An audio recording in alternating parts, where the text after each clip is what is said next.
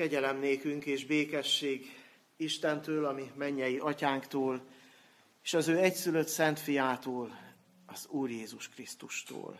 Amen.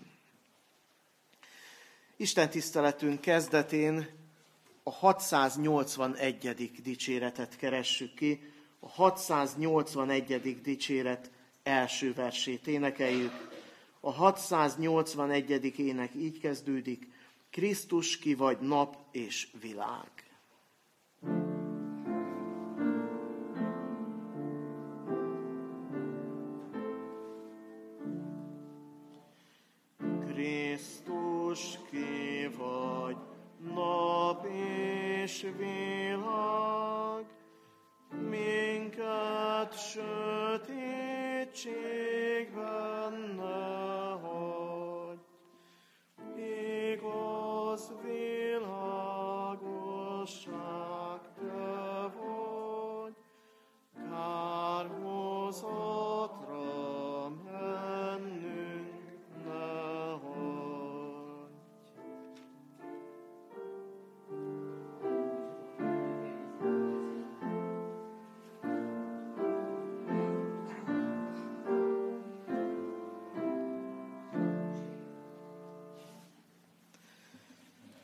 Hirdetéseket szeretném elmondani nagy szeretettel.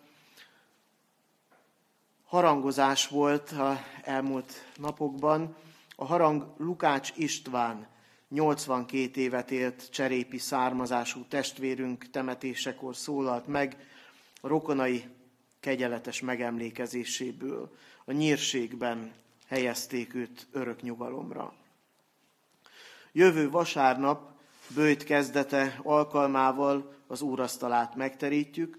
Úrvacsorás istentiszteletek a szokott rendszerint lesznek 9 órától és 3.4.11-től.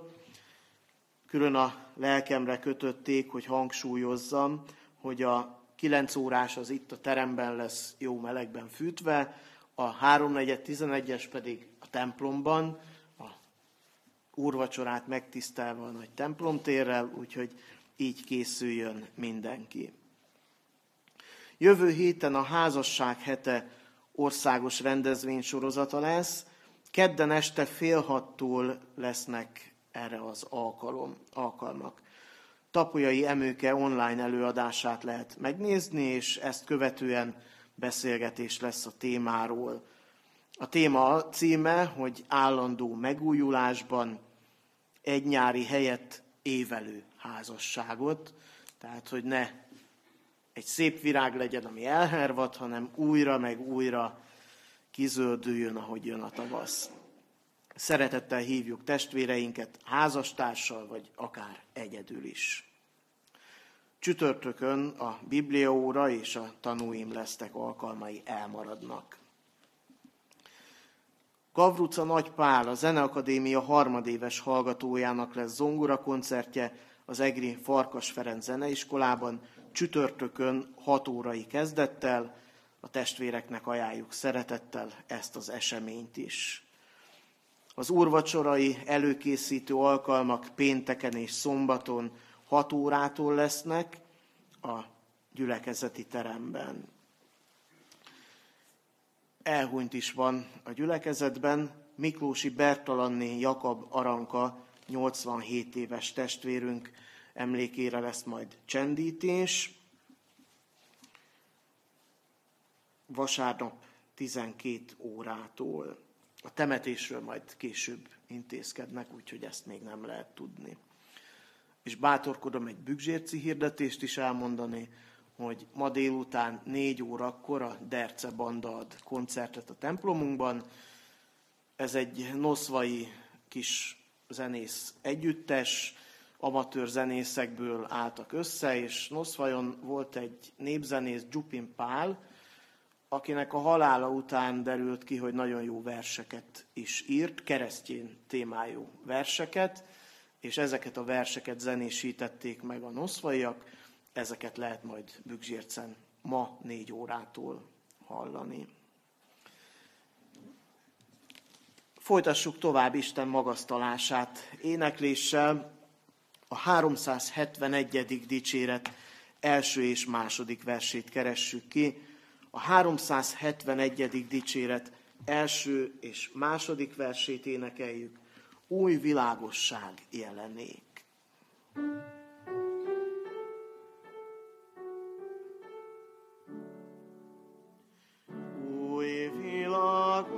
világosság jelenék, út éveig és csendesedik. Isten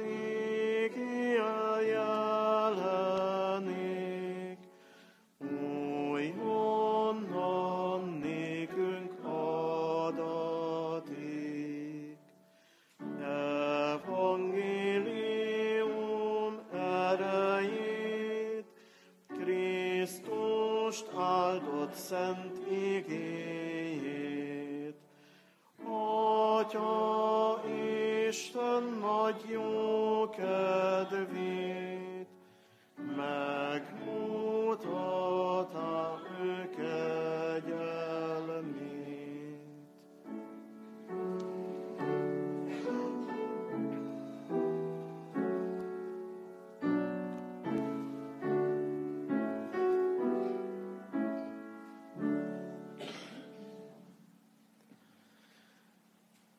János evangéliuma 9. fejezetéből olvasom Isten hozzánk szóló üzenetét. Két részletet olvasok föl belőle, a 8. verstől a 17. versig, és a 24. verstől a 39. versig. A szomszédok pedig, és azok, akik látták azelőtt, hogy koldus volt, így szóltak. Nem ő az, aki itt szokott ülni és koldulni? Egyesek azt mondták, hogy ez az, mások pedig azt, hogy nem, csak hasonlít hozzá. De ő kijelentette, én vagyok az. Erre ezt kérdezték tőle. Akkor hogyan nyílt meg a szemed? Ő így válaszolt, az az ember, akit Jézusnak hívnak, sarat csinált, megkente a szemeimet, és azt mondta nekem, menj el a siloámhoz, és mosakodj meg. Elmentem tehát, megmosakodtam, és most látok. Megkérdezték tőle, hol van ő? Nem tudom, felelte. Ezt a nemrég még vak embert a farizeusok elé vezették. Az a nap pedig, amelyen Jézus a sarat csinálta, és megnyitotta a szemét, szombat volt. Ekkor a farizeusok is megkérdezték tőle, hogyan jött meg a látása. Ő ezt mondta nekik, sarat tett a szemeimre, aztán megmosakodtam, és most látok. Erre a farizeusok közül néhányan ezt mondták.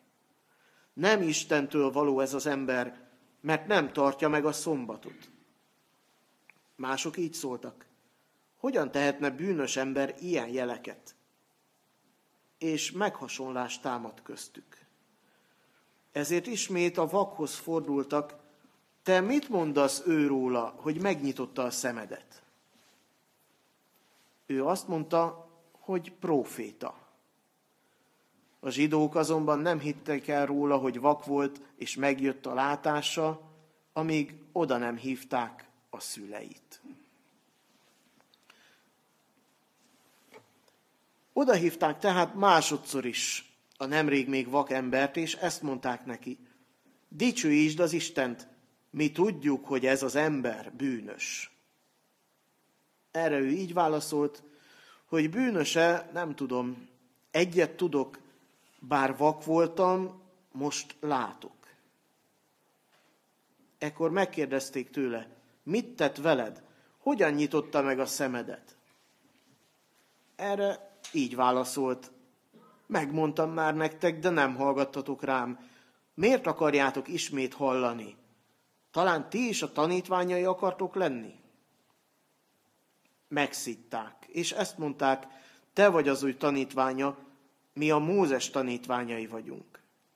Mi tudjuk, hogy Mózeshez szólt az Isten, de erről azt sem tudjuk, hogy honnan való.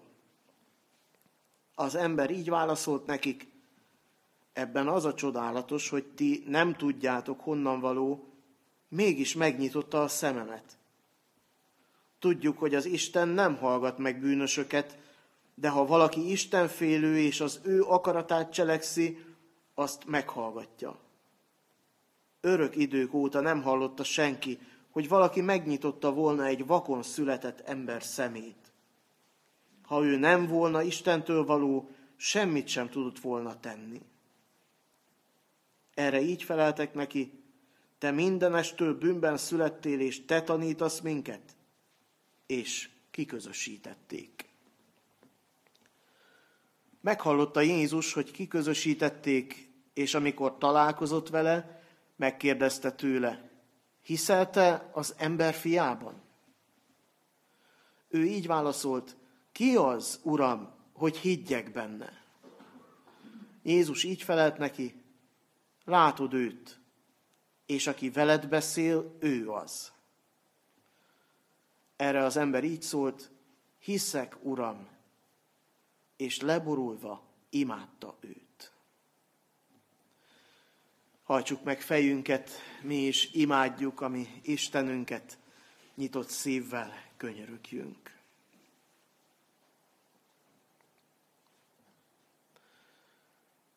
Kegyelmes Urunk, Te mindent tudsz rólunk. Tudod félelmeinket, titkos vágyainkat, ismered bűneinket. Nem könnyű előtted így megjelenni. Mégsem mehetünk máshoz. Az örök élet beszéde és valósága te nálad van. Ezért mi magunk is úgy döntünk, hogy megnyitjuk előtted szívünket, nem azért, hogy te jobban belelás, mert te így is mindent tudsz róla.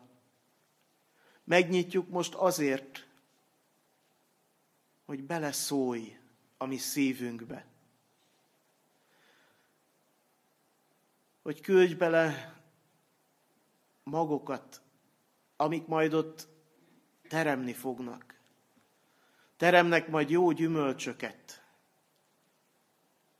amik mások javát szolgálják megnyitjuk előtted szívünket, hogy azt alakítsd és formáld a te kedved szerint. Hogy azok az emberek legyünk, akiket te alkotsz. Hogy azt tegyük, amit tennünk kell a te akaratod szerint. Hogy azt mondjuk, amit mondhatunk, mert tőled megismertük az igazságot és hogy tudjunk hallgatni is rád és egymásra, hogy legyen figyelmünk, hogy észrevegyük, ami fontos. Így kérünk mi is téged, Úr Jézus Krisztus, hogy adj nekünk jól látó szívet, amely felismeri a fontos dolgokat, a jó célokat, de a csapdákat, a buktatókat is. Nyisd meg a mi szemünket, Szentlélek Isten, hogy a Te keskeny ösvényeden járhassunk, hogy a világosság gyermekei legyünk, nem önhitten, hanem a Te kegyelmedből. Add meg nekünk ezt a csodát ma, hogy meggazdagodva térhessünk haza, úgy, hogy ezt a kincset megoszthassuk azokkal is, akik most nincsenek itt köztünk. Jöjj, Szentlélek Isten, áradj reánk gazdagon, Krisztus kegyelméből. Amen. A 261. dicséretet keressük ki. A 261. dicséretet énekeljük prédikáció előtt. A 261. dicséret így kezdődik. Uram Isten, siess minket megsegíteni. Uram, Isten,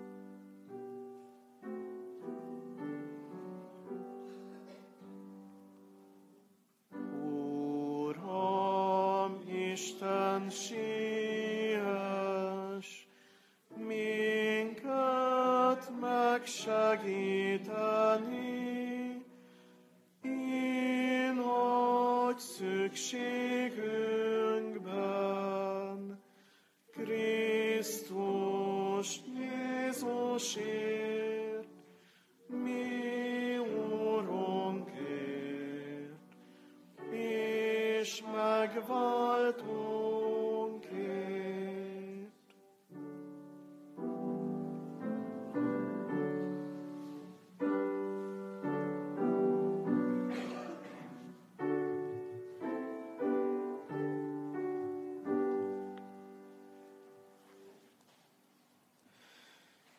Istennek igéjét a már felolvasott történetből olvasom, a János evangéliuma 9.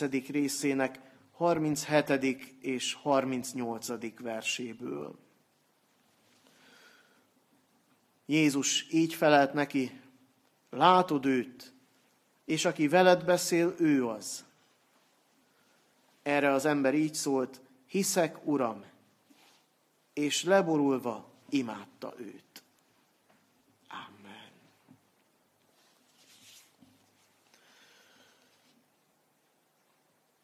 Nagyon fontos az ember életében, ebben a mai világban, hogy mit tudunk.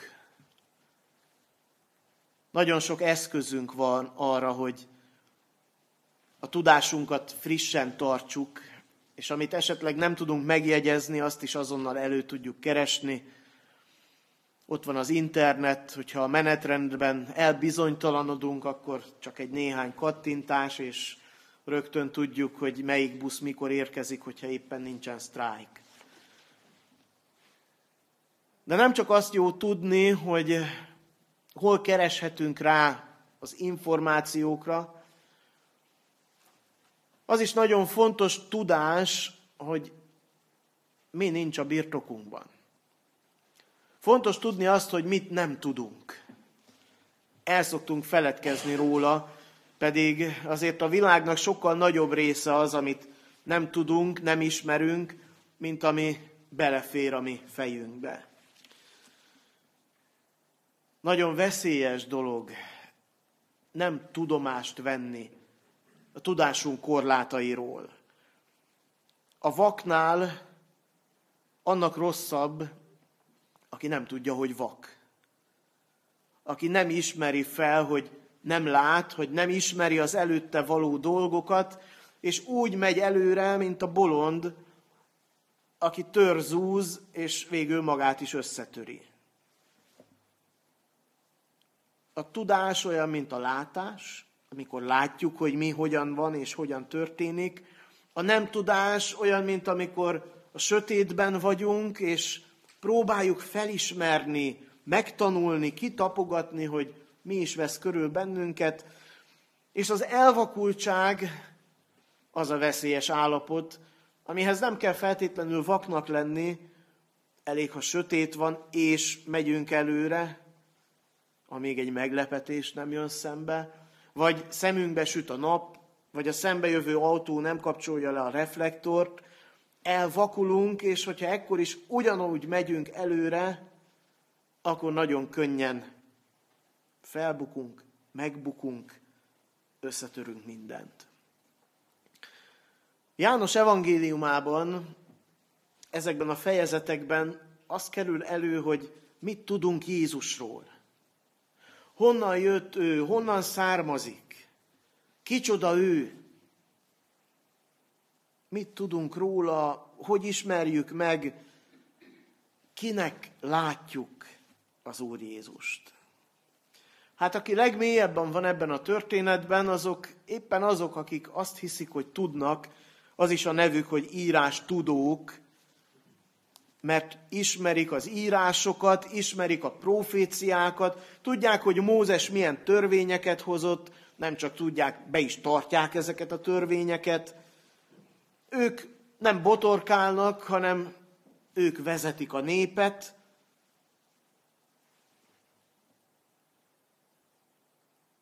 és ők buknak orra. Ők ütik meg magukat leginkább az alapkőben és a zárókőben, a szegeletkőben, mert nem ismerik föl, hogy Jézus Krisztus az. Mi tudjuk, mondják maga biztosan, hogy Mózeshez az Isten szólt. Mi tudjuk. Biztosak vagyunk a dolgunkban. Ott van kőbe vésve a tíz parancsolat.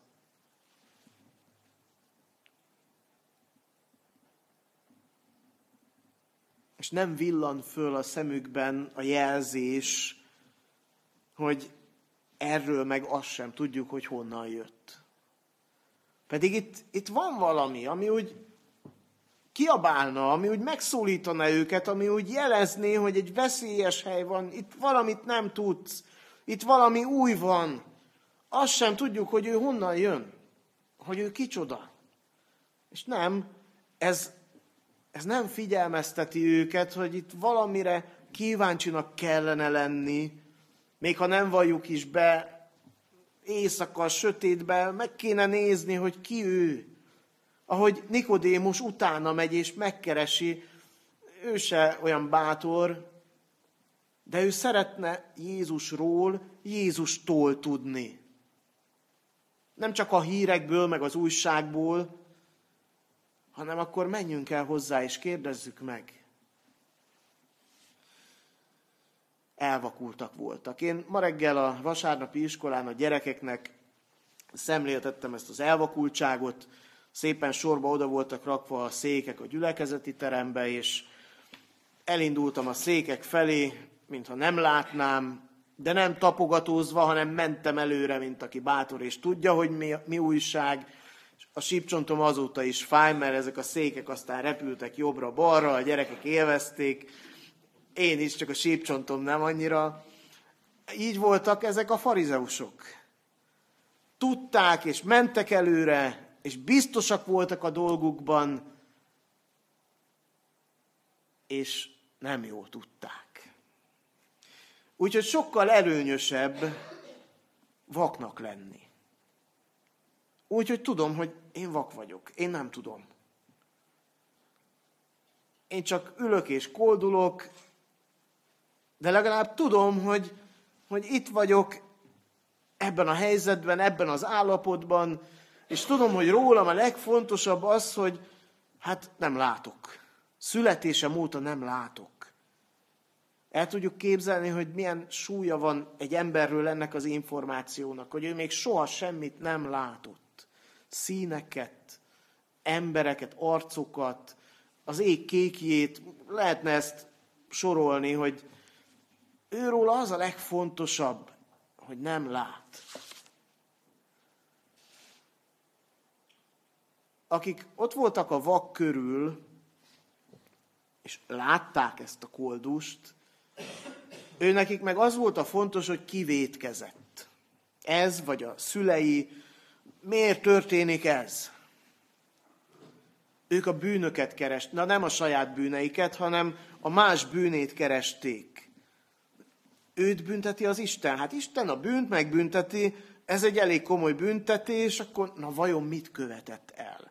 De hát vakon született, hát egy csecsemő még csak nem bűnözik, akkor biztos a szülei, és keresték a bűnt, meg a bűnöst, akartak ebben vájkálni egy kicsit a szaftosban, akár az Isten büntetését is föl akarták használni, hogy lámlám jól viselkedj, mert különben te is így jársz, megvakulsz, megbüntet, megver az Isten.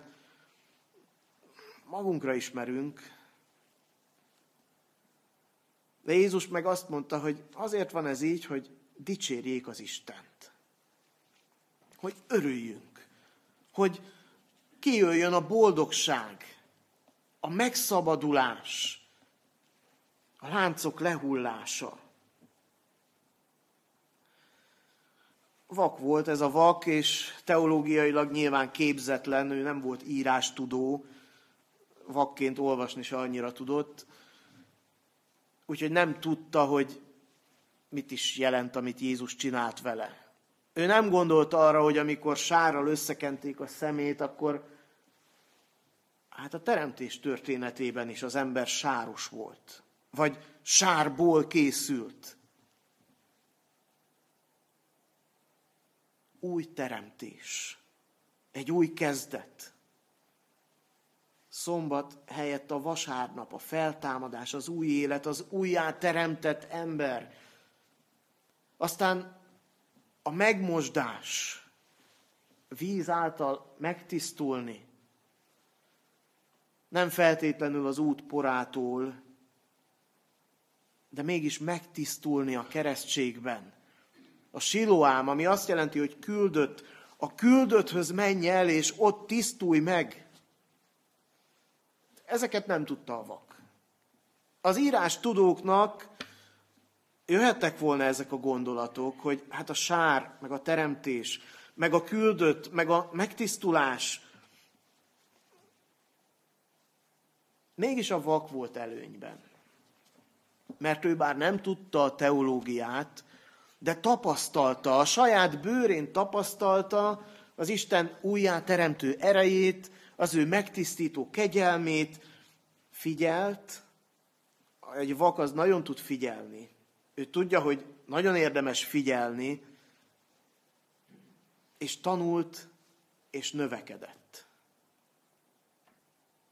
Nem tudom, tudom, nem tudom, de így csak következtetek, kitalálom, csak így lehet. Aztán a végén kérdezett, és leborult. Úgyhogy ebben a történetben nagyon szépen végig lehet venni, hogy hogyan haladhatunk mi is előre, hogyha nem elvakultan megyünk, hanem tényleg próbálunk tanulni is, és az úton előre haladni. Ahogy ez a vak látta Jézust. Először azt mondja róla, hogy hát egy ember volt, akit Jézusnak hívnak.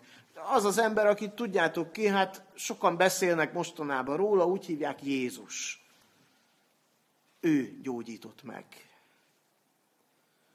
Jézusról valóban mindenki hallott. Az is, aki nem keresztjén, az is, aki nem törődik vele, az idő számításunkat az ő születéséhez kötjük, úgyhogy róla úgy mindenki hallott, na ő róla van szó. Ez egy nagyon-nagyon kezdeti szint. De aztán jön a kérdés, hogy oké, okay, Jézus, akiről mindenki hallott, hát egy ember, te mit mondasz róla? És itt már el kell gondolkodni, hogy jó, hát nem csak azt tudjuk, ami a történelem könyvben le van írva, vagy amit mások mondanak róla, hanem akkor én mit is gondolok erről az emberről? Azt mondja rá, hogy proféta. Így már azért sokkal több, mint egy ember. Nem azt mondja, hogy milyen haja volt Jézusnak. Nem azt mondja, hogy mikor vagy hol született egy történelmi adatot, hanem azt mondja, ami Jézusról is számára itt a történetben nagyon fontos, hogy ő az Istennel való kapcsolat, az Isten hatalmát csatornázza be ebbe a világba. Proféta, az Isten embere. Amikor Jézusra figyelek, úgy figyelek rá, mint aki Istennek nem is csak a szavát, hanem az erejét adja nekünk. Isten felé vezet. Itt még mindig nagyon sokan tartják Jézus profétának, valamiféle isteni embernek, nem feltétlenül hallgatunk rá, de mégiscsak Istenről beszél, ő erről fontos, nem valami tudományos felfedezést tett, hanem ő így a vallásnak a valakije. Az iszlám is profétaként tekint Jézusra, azt mondják, hogy érdemes odafigyelni arra, amit Jézus mondott, meg tett, mert mégiscsak ő is az Isten embere. De így már nem egy közönséges bárki, hanem ha én a láthatatlan Istent akarom meglátni és megismerni, róla megtudni bármit is, akkor egy ilyen ember kell. Egy próféta, egy apostol, egy olyan nagymama, aki sokat imádkozik és eljár a templomba, egy keresztülő, egy presbiter, akiről nem csak azt tudom, hogy mi a kedvenc étele, hanem azt tudom róla, ami nekem most fontos, hogy ő az Isten embere. És itt érkeztünk el egy fontos határhoz, amikor Jézus profétának tartja, és Jézustól akar tanulni, az Istent megismerni rajta keresztül, akkor jön ez, hogy ki is a tanítvány. Ti is tanítványok akartok lenni? Azért vagytok itt? Azért vagytok kíváncsiak, hogy mondjam el újra, meg újra? És azt mondják, nem, nem, mi nem. Te, te vagy az ő tanítványa. Kiesik az ószövetségi közösségből, kiközösítik, kizárják, ebbe a Jeruzsálemi templomba te többet nem jöhetsz be, nem vagy közülünk való, és közbe beesik, bekerül az Isten országába. Mert Jézusra figyel, mert most már ő a próféta, ő a templom, Istenről Jézuson keresztül hall, és megint többet mond róla. Megint megkérdezik, hogy na akkor mit mondasz? És itt már arra is rájön a saját eszével, hogy hát nem lehet bűnös, nem tudom, hogy követette el bűnt, nem ismerem Jézus gyerekkorát, de nem lehet bűnös, mert Isten meghallgatja őt. Ha ő azt mondja, hogy most meg, akkor látok. Hát akkor, akkor Isten csak tudja, hogy nem bűnös.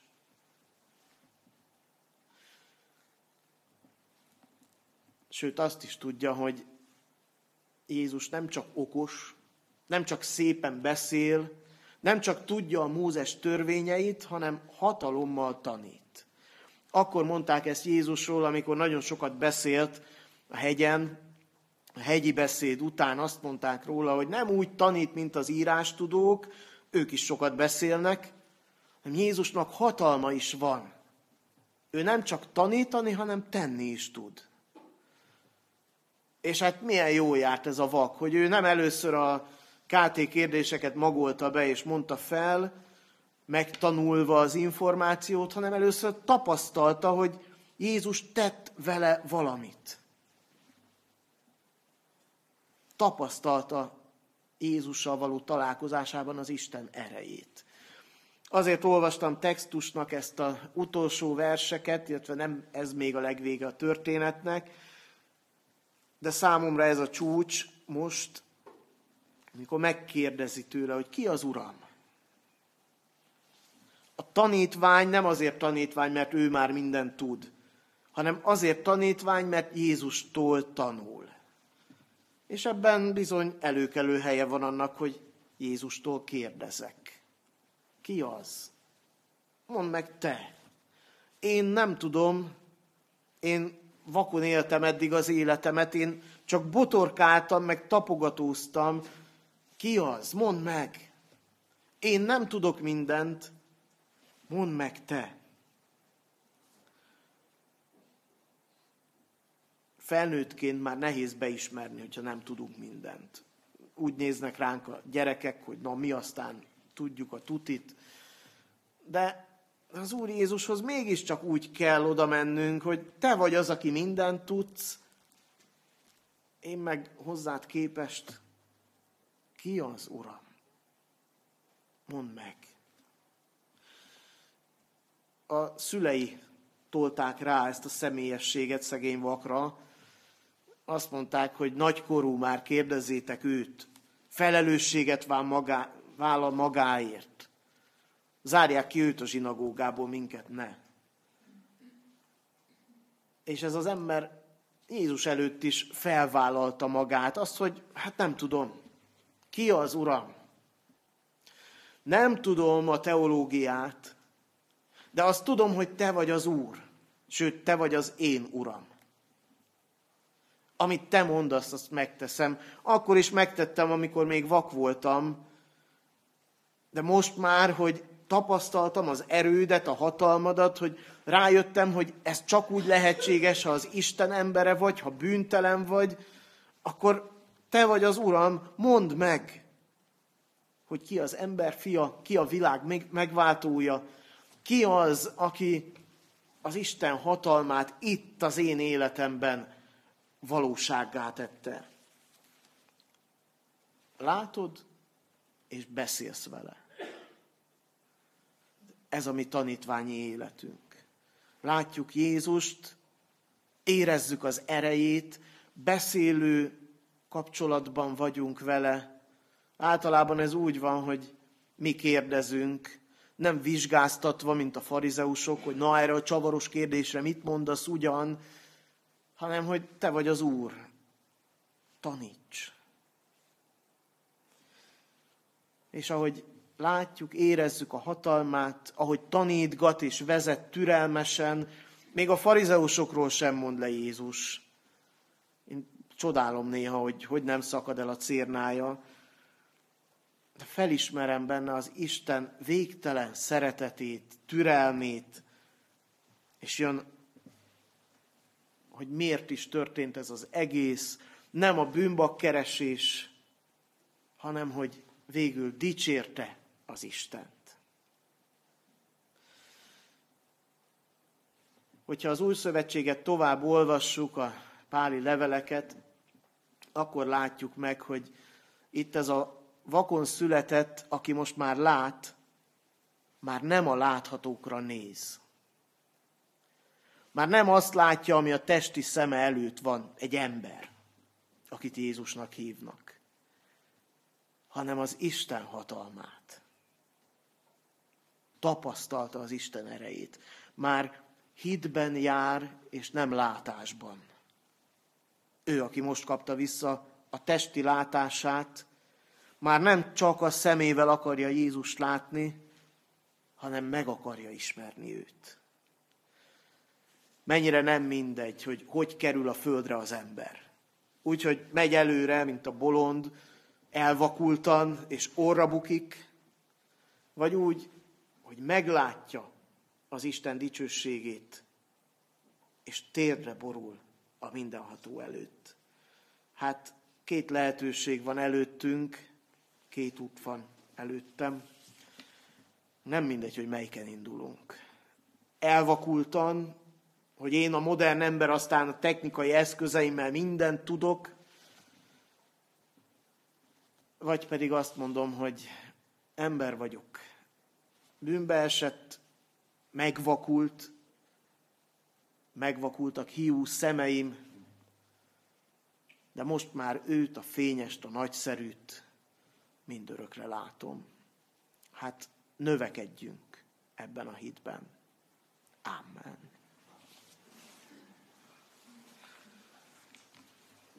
Hajtsuk meg fejünket, imádjuk a mi Urunkat.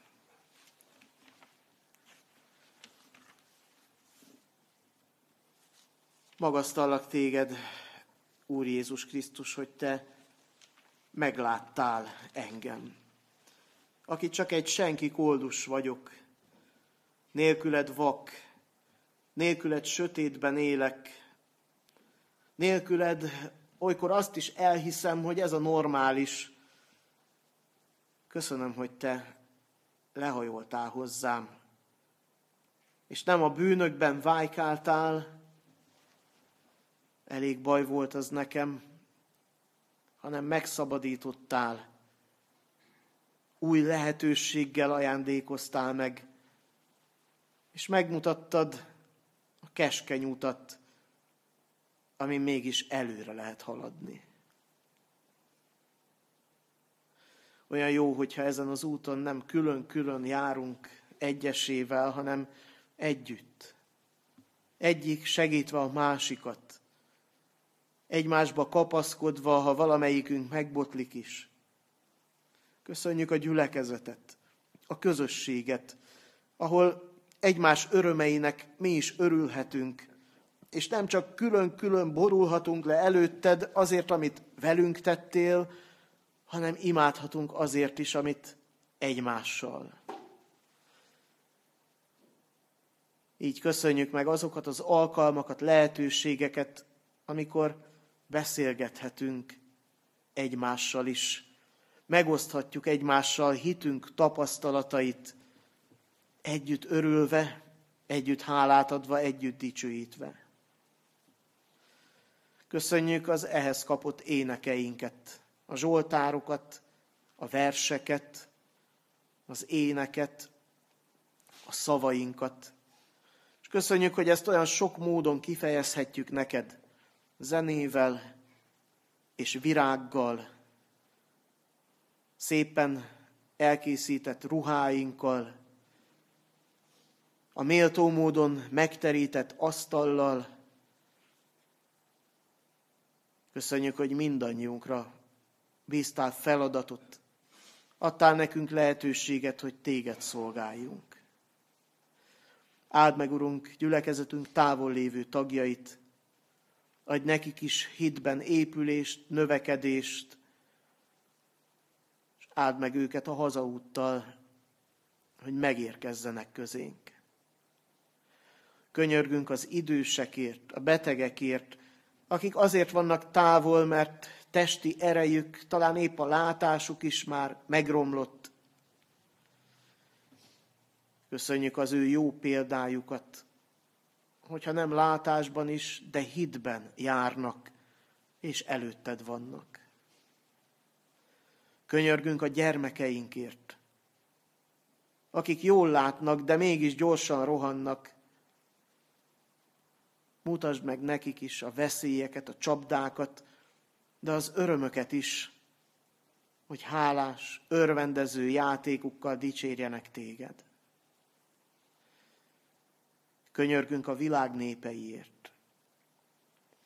Segíts egymást észrevenni, jól látni, hogy ne azt keressük, mely nép a bűnösebb, hogy ki okozta a háborút, hanem találjunk békét te benned. Emberileg ez lehetetlen, de tapasztaltuk már a te csodatévő hatalmadat. Tégy csodát velünk és közöttünk, hogy legalább a mi családunkban, a mi gyülekezetünkben békesség legyen közöttünk. Kérünk téged, Úr Jézus Krisztus, hallgass meg a mi imáinkat, hiszen te biztattál az imádságra, és tanítottál, hogy könyörögjünk e szavakkal is. Mi, atyánk, aki a mennyekben vagy, szenteltessék meg a te neved. Jöjjön el a te országod, legyen meg a te akaratod, amint a mennyben, úgy a földön is. Mindennapi kenyerünket add meg nékünk ma, és bocsáss meg védkeinket, miképpen mi is megbocsátunk az ellenünk védkezőknek. És ne vigy minket kísértésbe, de szabadíts meg a gonosztól, mert Téd az ország, a hatalom és a dicsőség mind örökké. Amen. Növekedjetek a kegyelemben, és a mi Urunk, üdvözítő Jézus Krisztusunk ismeretében, övé a hatalom, övé a dicsőség, mind örökké. Amen. Isten tiszteletünk végéhez érve a 312. dicséretet keressük ki. A 312. dicséret mind a négy versét énekeljük el. A 312. dicséret így kezdődik. Uram, a Te igéd nekem, a sötétben szövét nekem.